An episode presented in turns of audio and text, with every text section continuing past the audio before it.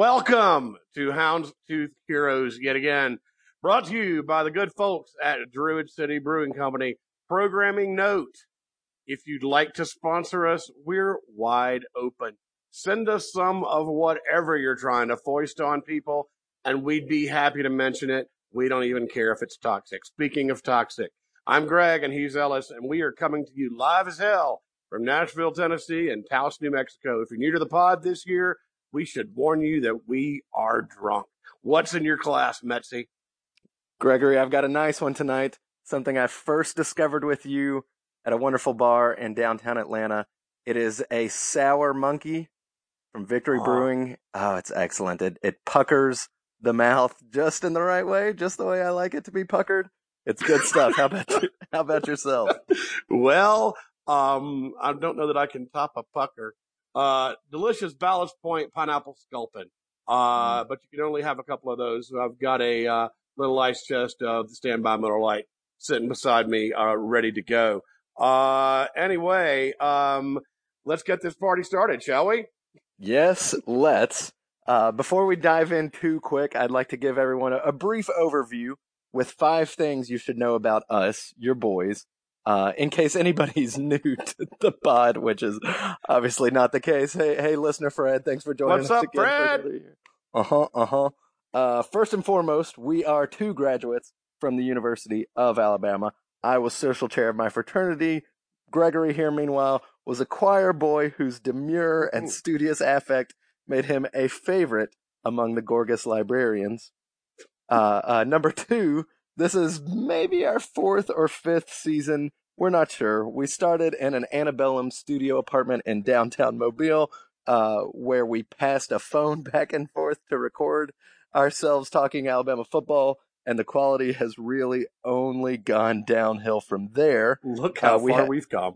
uh huh, uh huh. We have over time accumulated a pretty impressive special guest list uh, with celebrities such as Druid City Brewing's own Bo Hicks, film breakdown expert Mark Jennings, and noted Gump diarist Charles Pond. Says here. So uh, stay tuned because you never know who will join. Number three, we are the podcast for the more discerning Gump. I don't remember if we said that in the intro. Uh, and as such, it's important to state and and cannot be overstated really that Helen Mirren is the permanent sweetheart of the Houndstooth Heroes. Number four, we never doubted Eddie Jackson. We just need Never. to say no. We need to be on the record that your boys here, in fact, never doubted Eddie Jackson during his time at the Capstone, uh, or before or after, for that matter. Number five, we hate Tennessee, man. We they they low down, they dirty, they some snitches, and they are in fact our school's biggest rival. Want that out there That as well before we get going. All facts, all facts. Speaking of facts, when last we spoke, let's a little recap a little bit. Your boys were headed into the national championship, and you know what, Ellis? We won. We did win, Gregory. And listen, I don't mean to tell you I told you so, but but Oh, tell the listener, Fred, who was drunk texting you early in the second quarter to say that we needed to put Tua in. Yes, Gregory, that's exactly right. It was me. It was me sending those texts. Fine, you win. You were Mhm. you were right. You were sending the texts. but that does beg the question. Uh, given that we've got now two experienced quarterbacks, who gets the start against Louisville? How long does he last? And what's the quarterback plan for this season, Ellis? Oh, Gregory, if there's if there's anything I hate as much as Tennessee on God's green earth here, it is a quarterback controversy. But the good news, people, is I don't think we actually have a quarterback controversy. Uh, Greg, Greg and I are on similar terms here, and I'll let you sort of get into some of the uh, some of the opinion pieces. But I think it's important to note that Saban has a pattern over at least a couple of years now of of trying out quarterbacks in the first game. I don't think he comes in and A wants the other team to know exactly who his guy is going to be, and B has even fully decided who the guy is going to be without seeing them compete on the field. If you'll recall back to the opener last year in Atlanta against USC, that in Atlanta, that was in Dallas. Uh, yeah. one Blake Barnett, he of Is USF. And he is dreamy. He He is, is dreamy. dreamy. I wasn't sure if after he left, if he if the dreamy Oh, no. status ends. He's still dreaming. He's just he's just not good at his job, but he's dreaming. I know a lot of people who are really bad at their jobs that are still dreaming. you and me both, brother. Uh, so anyway, one Blake Barnett, no longer with the program, but was the game one starter in 2017. Gregory, using that logic, how do you see this play out next week? Uh, okay. Uh, here's, I think first of all, you're balancing egos. You got two, uh, you know, they've both been, you know, threatening to transfer if they, you know, whatever. Uh, and it's 20 year old egos who want instant gratification and playing time. And you have to understand that, you know, you're, um, if, uh, especially if you're Tua, uh, wanting playing time to, you know, capitalize on that for a potential career beyond, uh, Alabama. Now, uh, on the other hand, Jalen Hurts, uh, as quarterback has no potential career beyond Alabama, but he's a fine college quarterback. Uh, so I still think, um, eventually, I think, I, I think we're going to start with both of them. Um, I think, you know, I think Jalen gets the start, but both guys play. Um, and as you know, my instincts are never wrong. By, by that, I mean they're always wrong. But I think by the time you get to the Ole Miss game, um, which is probably the first real, I mean, I, I, when we get to the Ole Miss podcast, I'll tell you what I think. Uh, I think Ole Miss is going to be a bigger test than people think. But I think by then, Tua is the starter. Uh, Mhm. with that said, what becomes of young Jalen? What does he do?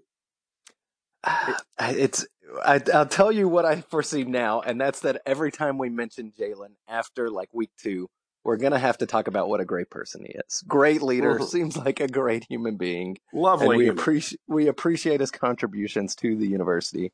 Uh, I think you're exactly right. So by game three, Tua is the named starter. He's he's made it very clear. I think, or will have made it very clear on the field that he's the dude, capital D, dude. Um, I do think Jalen gets the first snap. Want to be on the record? Jalen gets the first snap. Tua will throw the first touchdown, and then probably the second and the third, maybe the fourth. Uh, Right. so your to your question, what becomes of Jalen? Uh, he is guaranteed, Coach Saban, that he'll stay on the team. So he's he's gonna be around. Uh, I think there are opportunities in a short yardage situation. He could be some sort of slot back, and honestly, it's trick plays galore, which is is music to my ears and makes my pants fit a little funny. Love the thought. Wish we still had Lane in the setup. Love the thought though Mhm. of um of pulling out some tricks with Jalen and Tua on the field. Uh, if you aren't expecting some sort of flea flicker or pitch pass, then you will get burned and deserve to get burned in that situation. Uh, I I just if he's on the team, I don't think he will be totally wasting away on the sidelines. Uh, but I do want to say again on the record that he's just a wonderful person, and we Oh, appreciate he- his contributions. I, I'm probably he probably reads he reads to children, builds home, Oh. builds houses for the homeless. Oh, fantastic person, quarterback, not so much. No, yeah, you can't get him out of the children's hospital, but Right, exactly. but but he's not practicing his uh, fly routes there. So, that like I said, I don't think he'll waste away on the sideline. But Gregory, speaking Yes. of waste, Uh, segue. I know how you love the creative and hilarious and dare I say genius segments I bring to the pod every year when we start over. Uh, uh, past favorites include what are those and the donkey of the decade of the week. Two Strong. two real fan favorites. Yeah, thank you. So, without further ado, if you will, I would like to introduce my uh, my new segment for the 2018 season. Are you ready for this? what the hell? Go. It's pretty intelligent. It is your weekly dose of rat poison. Uh, It's going to be something every week that we've read and we feel like sharing a, a, a, a dose of rat poison. It'll be very pro tide, most likely, and uh, something that we would never want our players to read because you know what a distraction can do to a team. Uh, but I think I think being the well-read podcasters you and I are, we can we can enlighten listener Fred here, eh? All right, go. No, don't sound too enthused. Uh, I think this week it's the Forde article, and I hope I never say that again the rest of the season. But did you read? Uh, I don't know if he calls it the Forde yard dash anymore or whatever he calls it.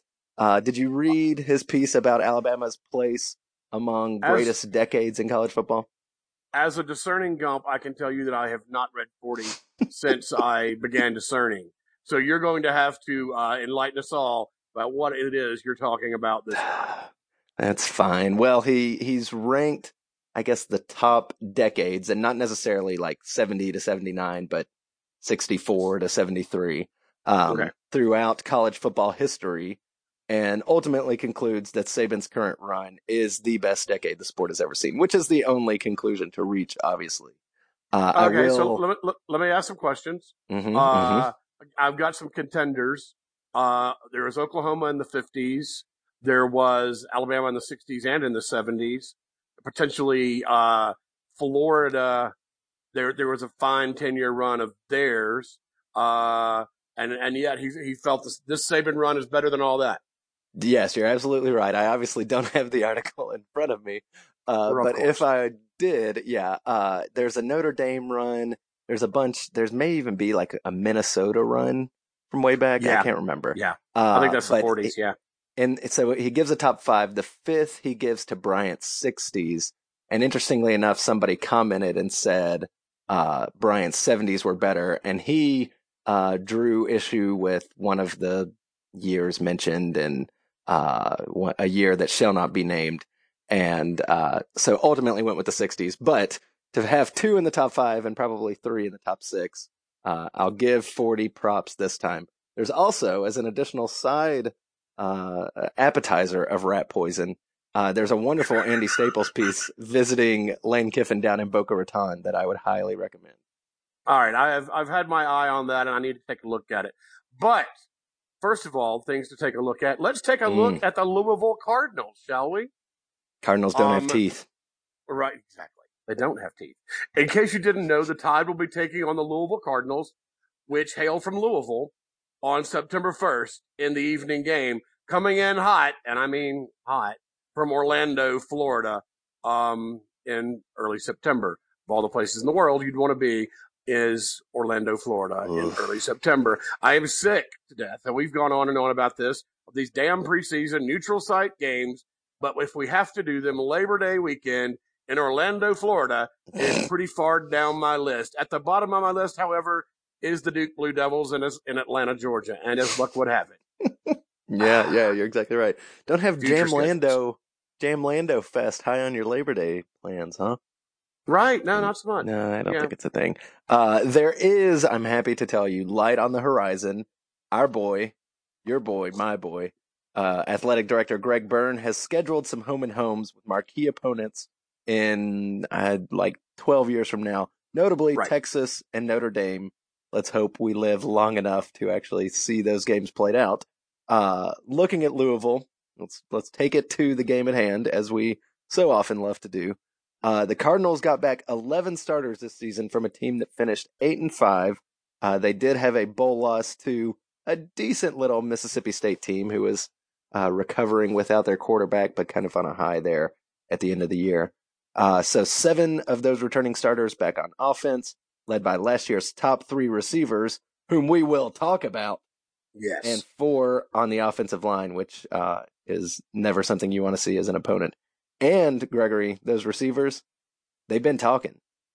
Who was that guy? Oh, oh, oh, the talker. Dez Fitz, Fitzpatrick. Quite the talker. Uh, said something like, and I, well, I'll, I'll just read it to you. Every receiver in our receiving core can beat up every one of their defensive backs in one-on-one coverage. I feel like just straight talent wise, we have the upper he- edge. And honestly, okay, well, fact check, that's sort of true. Uh, the Cardinals' top three receivers caught 147 passes last year uh, for 20 touchdowns. On paper, the Tide comes with defensive stats that can only include Shyheim Carter and Deionte Thompson, neither of whom were regular. Oh, oh, Shyheim, we need you now. We need you now. And I can only imagine what brilliant and uh I don't know, evil genius type thing Scott Cochran has done with this quote. So very excited and hope that leaks. Uh as you mentioned, however, the Louisville receivers are due some respect. They are big AF. Uh Mhm. one one by the name of Seth Dawkins. Related. Yeah, okay. Wanted to make sure. So Jaylen Smith, Seth Dawkins, the aforementioned Dez Fitzpatrick are 6'4, 6'3, 6'2, respectively. They also have three tight ends on the Cardinals with teeth team, two of whom are 6'4 and another at 6'6. That's probably my relative there. I'll find out. Right, Uh, probably. So, so the Cardinals will have many, many size advantages. Uh, the problem, however, is going to be behind that experienced offensive line where they lost uh, Heisman winner Lamar Jackson and are hoping that he can be replaced by a highly regarded recruit by the name of Jawon Pass. Gregory, a little a little fun fact about Jawon. He goes by Puma. Puma, Puma. Pass. His name is Puma, Puma Pass. Pass. I think Puma that's, pass. that's like the name of the cute little trail at the Nashville Zoo when you want to Puma turn Pass. and go. Yeah, you take the Puma Pass. Uh, Puma Pass has thrown 33 passes in his college career. Uh, he is also a big dude. It, it's looking like there's no one under six foot on this entire team, which is probably normal. Uh, but A he is a big boy a team of giants at 6'4, 220 ish. Uh, so they may, in fact, have the edge in the receiver DB matchup. Uh, but here's where I think we may be okay because if Puma don't have no time to pass, Puma can't pass. And I Right. don't think he will. Alabama will stop the running game, which is, um, is that a given? Let's call it a given. Yeah. Um, and and that'll leave Louisville's offensive line with the daunting task of blocking 6'7", 316 pound Raekwon Davis, to say nothing of the LaBryan Ray Tar Pit, and the Alabama defensive line, along with linebackers, very speedy, very big linebackers, Mack Wilson, and named him after a man of the cloth, called him Dylan Moses, shooting on them gaps. Yeah, that's all correct. Uh, meanwhile, on the other side of the ball, four starters are back from a defense that allowed 388 yards per game last season. I can't imagine that that bodes well for their defense against an offense that is absolutely stacked at running back. They abs and I did a little bit more more research this afternoon about their defense. They were particularly weak against the run, uh, which obviously is a strong suit with a three-headed monster in our backfield. Um, so, um, I really see Alabama picking up at least 500 yards on Saturday night. But honestly, that's kind of become the norm. Everybody says Alabama's a D first team. Uh, but if you check the stats, Alabama's led the conference in offensive yards in the Saban years more often than not. Um, another bit of information. Mm. Louisville's defensive coordinator is Brian Van Gorder, the stash himself, who has enjoyed less than productive tenures at Georgia, at Auburn, at Notre Dame, and at Beats nightclub in Mobile, Alabama. And there is a story there. Shall we share it?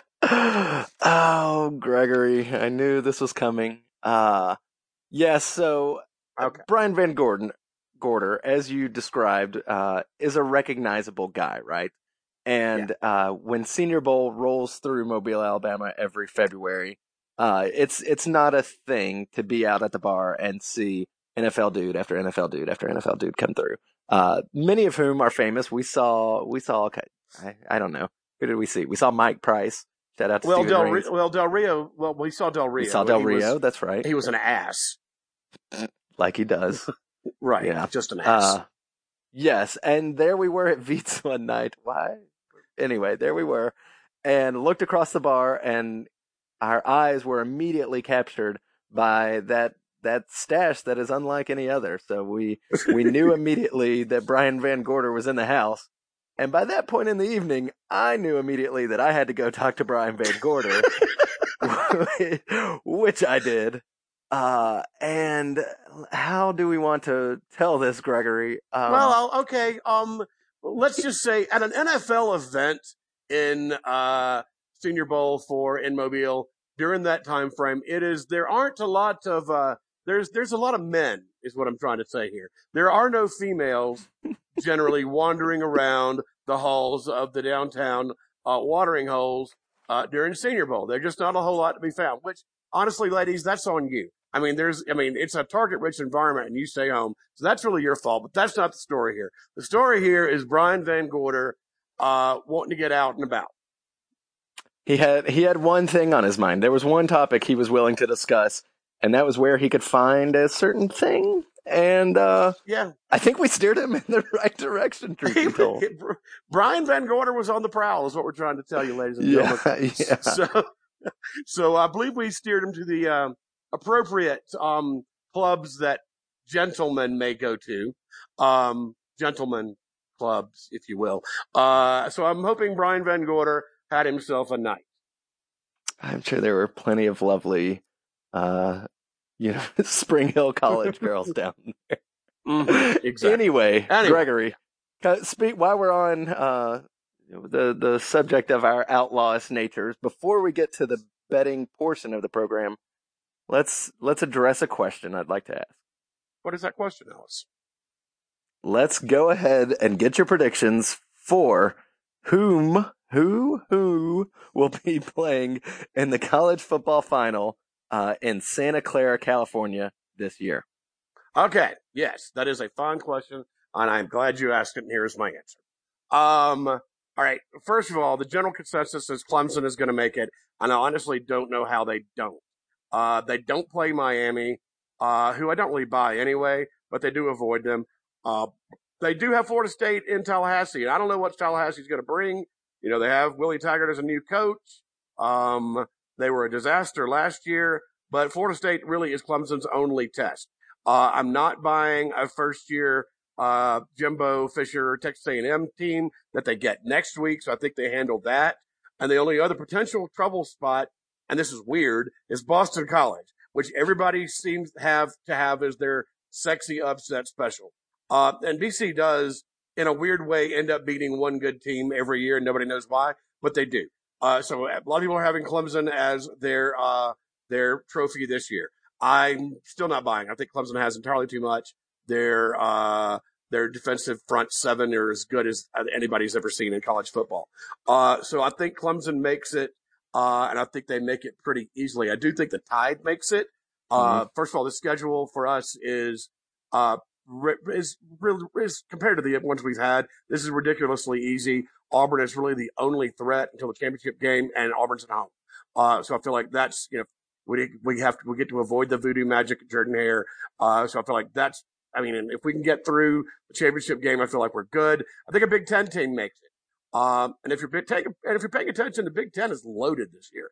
Wisconsin, Sparty, Michigan, Penn State, Ohio State, all have top ten potential. Speaking of Ohio State, God, do we hate them right now or what? Uh, Um, we w- yeah. what can I say about Urban Meyer that hasn't already been said about the corpse of Tammy Faye Messner? Exactly. Right? Uh, back to the playoff. the fourth team really depends. I think if Wisconsin gets into the Big Ten championship game undefeated and loses close, I think they get the fourth spot if they get blown out. I think it's Washington.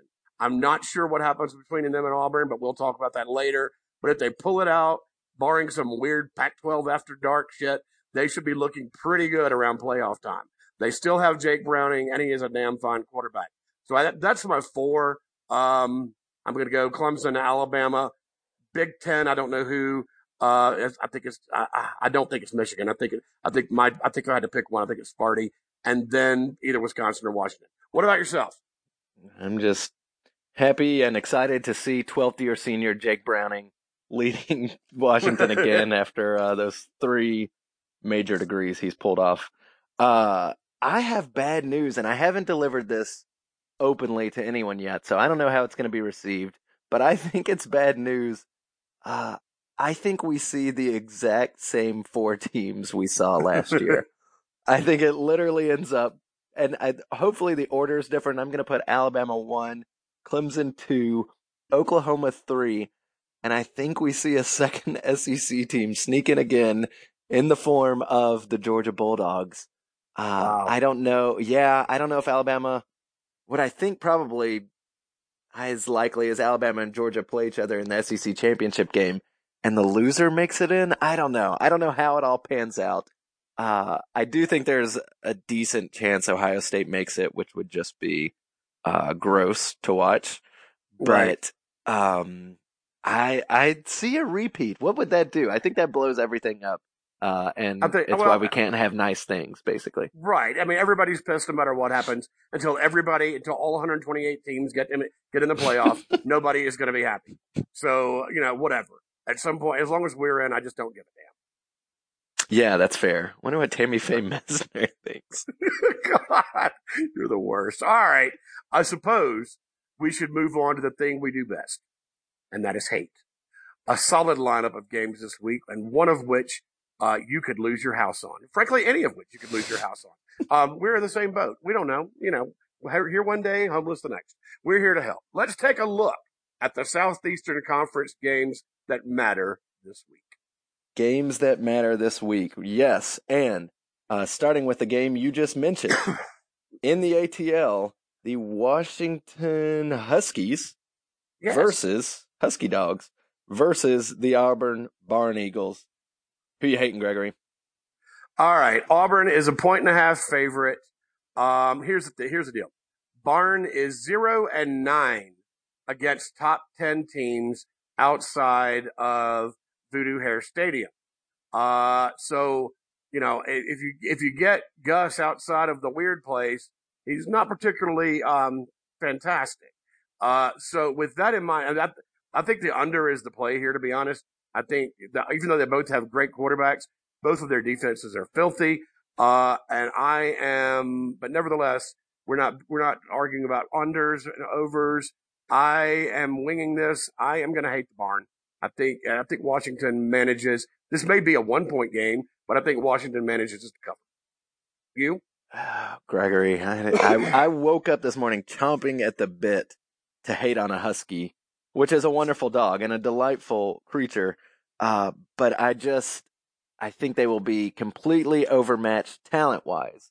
Uh, all that said, the more as the day has gone on, and I've given so much time and thought and energy into this podcast and, and the things we would discuss, um, Huskies are really, they really are delightful animals. And more importantly, more importantly, the barn has such a history of starting slow under Gus Malzahn. Uh, you pointed out the 0 and 9. I, I haven't done the math, but I would venture a guess that a lot of those games are early season. Obviously, they went to Clemson last year, uh, and put up a fight there, but, um, oh, you know what? I'm going back again.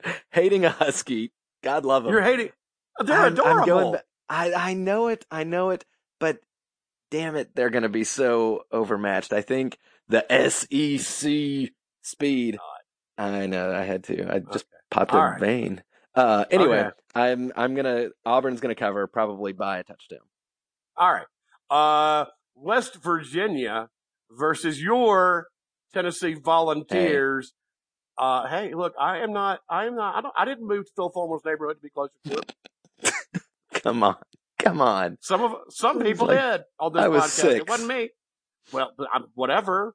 Then, hey, Fred, looking at you.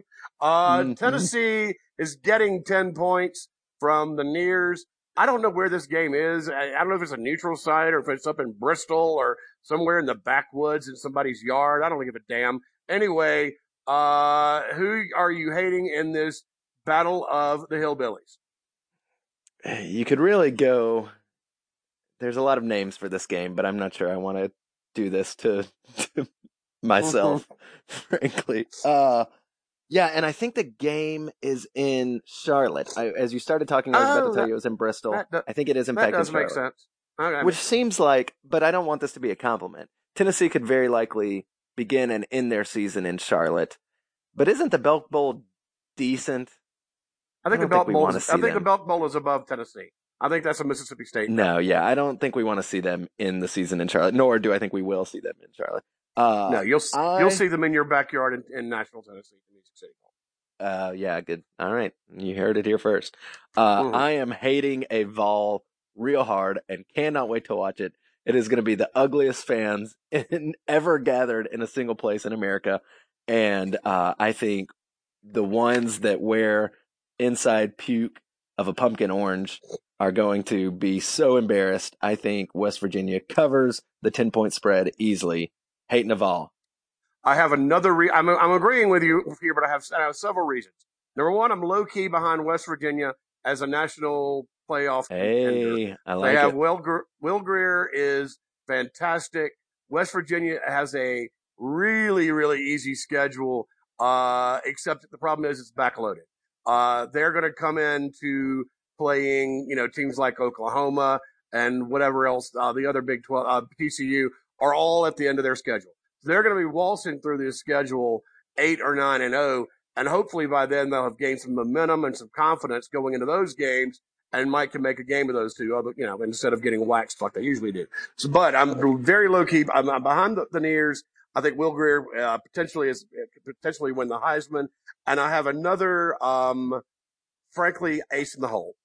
Their uh, Mountaineer uh, mascot. Oh yes, has, has been suspended for DWI, and so really, what's more West Virginia than that? It's perfect for them. Uh, and 10 is the biggest number. Uh, I am hating a vol here. I think the Nears win 17, uh, 20 points. Oh, it's it's like I wonder. I mean, I assume you just drive to drunk to near tryouts. Yeah, I mean, I think you just drive everywhere drunk in West Virginia. Yeah, well, why would you yes, ever be absolutely. sober if you're in West Virginia? I mean, everywhere you go, you drive drunk because you're in West Virginia. What And else? then, but if you're the school mascot, I mean, it's expected of you. He's just doing his Well, job there. They gave him the take- title. And do you ever take that mascot uniform off? No, no, obviously No. not. When that hat's on, I, I no, I wear it to the class. I wear it to class. I wear it to the bar. I wear that thing everywhere. When I get pulled over from DWI, there I am. I'm the mascot. gotta we've got to see that mugshot, and I believe you can do it. One last West Virginia note: uh, your boy Will Grier's wife, yes, married, and maybe with Married? child, married, Married? and maybe with child, uh, is on Twitter and a delight. She is hilarious. She Okay. is, yeah, she's look her up. I don't know her name. Speak- One Uh, thing we did not we did, we did forget to mention is you can find us in Oh, addition to this uh, Dynamite po- podcast on Facebook and on Twitter at H Tooth Heroes. So follow us if you don't already. Anyway, moving on. The Facebook said they're not going to let us share our tweets on Facebook anymore, so the Facebook account could be inactive Huh. sooner rather than later. Moving to on to. Houston. Speaking of speaking of inactive Facebooks, there in Houston is Ed Orgeron, the coach O, leading his Bayou Tiger Bengals, uh, who are three and a half point dogs. Yeah. Reading that right, Yeah. Gregory? Dogs all right. to People the are people. Yeah, people are people are, are biting on Miami, and I am just not selling. I I'm not buying. Uh, here's the deal on that. Uh, two good defenses. LSU, LSU might have one of the better defenses in the country this year. Uh, probably will one of the top two or three. Miami's also very good.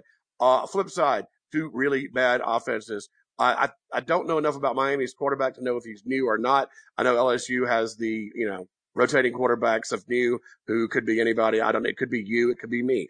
Uh, so st- stand by your phone. Uh, the play here is obviously the under. Ain't nobody going to score. But with regards to picking a winner, uh, I'm going to hate on a Kane. I don't have a lot of good reason. I think it's going to be a low scoring game, like ridiculously low scoring, like 17 14. And for some reason, I think LSU pulls it out. Uh, and with, so I think they, uh, they cover outright. Uh, again, like I said, no good reason, but that's, that's where I'm leaning. What about yourself? I am with you in that I have absolutely no good reason in my pick, and I think you have probably uh, what you just shared is more research and and thought than I've put into this pick. Nevertheless, calling it my hate of the week. Ah, damn it. I didn't do hate of the week. It's the West week, Virginia. West Virginia it's- hating a vol of the week. Oh, that's Yeah, sexy, Vol, Vol is my hate of the week. Yeah. Anyway, Gregory, go ahead. that is good stuff. Thank you. Uh, I am hating the of the week the most on the Canes. I think LSU will just run the damn ball. They'll do whatever they want. They they do what they do. They play defense. They run, and then they do embarrassing things when they try to move the ball vertically forward up the field through the air. I Correct. said I think I think all those mean the same thing. Um, right. So hating the Canes the most. Gregory, take us Fair home. enough. All right. Final game. Uh, the Louisville Cardinals. Cardinals don't have no teeth versus your Alabama Crimson Tide. Alabama is a 24 and a half point favorite. The total in this game is 59. The over the 59 is the play, but that's not what we're here to talk about. That is not what we're here to talk about because Gregory, we got trends and let's check them. Oh. If you'll stretch right. back with me a few seasons, Louisville, Cardinals with teeth, is 8 and 0 against the spread the last 8 times it's been lined up as a double digit dog. Your Tide meanwhile is 9 and 1 against the spread in the last 10 games week 1. So in Saban's career, 9 and 1 against the spread. The total has gone over five of those.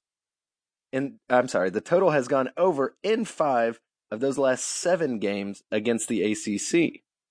Correct. And Alabama is 40 and 0 straight up in its last 40 games as a double digit favorite. Alabama is the betting favorite and the odds on fave to win the national championship again this reason and this season and probably deservedly so. Uh, Alabama's loss has won its last six openers, all against quality programs by an average score of 37 to 13. Louisville, meanwhile, has one significant hold fill on offense and an iffy defense. That significant hole being Lamar Jackson, Heisman Trophy winner. Smart money here bets Alabama, but we've never been smart. Who you hate, Metsy? oh, Gregory. Um, all right, let me start by saying Tua's gonna Tua's gonna get the offense rolling. I have full faith that this will be, as is widely predicted. So this isn't a hot take. Uh, the best Alabama offense ever, ever. Yes, it is a hot take ever. Um, I think I think the running backs as a three headed beast. Hold on, let me be... stop you. Let me stop you. You have just yeah, besmirched the, you've besmirched the name of Lane Kiffin right there. it pains me. It pains me so. Uh, Sit with and that. It's not... Sit with that. Sit with that. He's so he's so doughy and pudgy now. I just want to want to cuddle him a little bit. Uh, All right, yeah, sorry. Um, no, but I and I, it's not even that I have this great trust in Mike Locksley, though. I do think he's sort of uh, when the offense was at its best last season, he was playing a pretty significant role there. So, um, I just I think the offense, yes, will score all the points. It's going to be great. Uh, where the issue will arise is the defense, and if you'll go back with me, harken back uh, to Bobby Petrino's pre, yeah, uh, beautiful. Thank you. And the sound people we have here are just amazing. Um, pre pre motorcycle crash days, uh, to I guess that was maybe 2010 and 2011. Uh, Ryan Mallett there in Hogtown, and a a couple of years in a row, Arkansas gave us every single bit uh, we could handle and then some, and, and luckily pulled out a couple of close games. But Petrino had our number, particularly on the offensive side of the ball. That scares me a little until until uh, the the uh, what was the training day? Is that training day? Yeah, whatever. Is that called, the ESPN yeah. show, training day show, which uh, those smart internet sleuths of Bama Twitter, as they do, uh, took a screenshot that showed Saban had already pulled out the 2011 Arkansas. Um, what do you call that? Binder, binder, I guess. Binder. And it, it was yeah. Well, was I, I, prefer to call it a do- I prefer to call it a dossier because I like to think I'm James Bond. Dossier is nice. Yeah, you think there's a P tape? there a P tape in that dossier? Ooh, God, there's always right. a P tape. Uh, Petrino 100% has P tapes out there. Uh, I'm sorry. Anyway, uh, I I think I think the defense will be a little better. I mean, I'm I'm very pessimistic about it, but due to the dossier, I'm giving a little bit of credit. I think the defense comes ready to play enough. I'm I'm speaking specifically about the defensive backs. The linebackers are going to be incredible. I'm going to go. Hmm, I'm going to go 41 14 tied. Can you do the math? What does that put us at? 41 14 is 27? 27. No, 17, I think. 17, no, I think. Okay, All right. It's, it's 41 17 is 27 points. Okay, whatever you say. So I'm going with that. Okay, that's your gut. Okay. Who am All I right, hating? Um, okay, uh, you're hating. You end up hating on Louisville. Okay. Because it's 27, which is more than 24. My God, blonde people can't do math. All right. Are you done talking? Can I talk now? Would you please? Because you've really failed. All right. I think Louisville is going to score some points. I also think Alabama is going to be able to score at will. Uh, I think 24 is about right. I think, but I think we're also into our third string quarterback before the fourth quarter. Uh, mm-hmm. not just third string quarterback. I think we're into some third string, a lot of people uh, well into the fourth quarter. So it, because of that, I'm not sure we cover 24 and a half. Uh, I do think the overhits, like I said. So I, on the spread alone, I'm hating the tide. Uh, but I just, I, I still think this is a game that is not as close as it appears. Uh, I think the Tide probably scores 48 points. I think Louisville probably scores 30, but I think, you know, with the starters in, I don't think Louisville scores more than 14, 17. But I think in the fourth quarter, they probably pick up some points. I think this is going to look a lot like uh, the Penn State game when we went to State College. Uh, we were just beating the hell out of them. We put in at the at the end in garbage time. Penn State. I didn't think Penn State was going to even score, uh, and I don't think anybody in the building did. At the in garbage time, Penn State ended up scoring. I think ended up covering. I think that's going to be a lot like this. Uh, we're going to put in some reserves at the end of this game, and they're going to score two touchdowns and end up covering.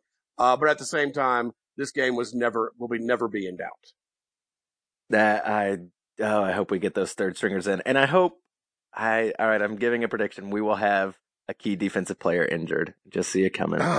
Why are you that That's way? a downer. Why? That's a downer. Okay, well, we're going to end this program on that note because that's how he rolls. Anyway, that's going to do it for another episode of Houndstooth Heroes. We hope you were as miserable as we were.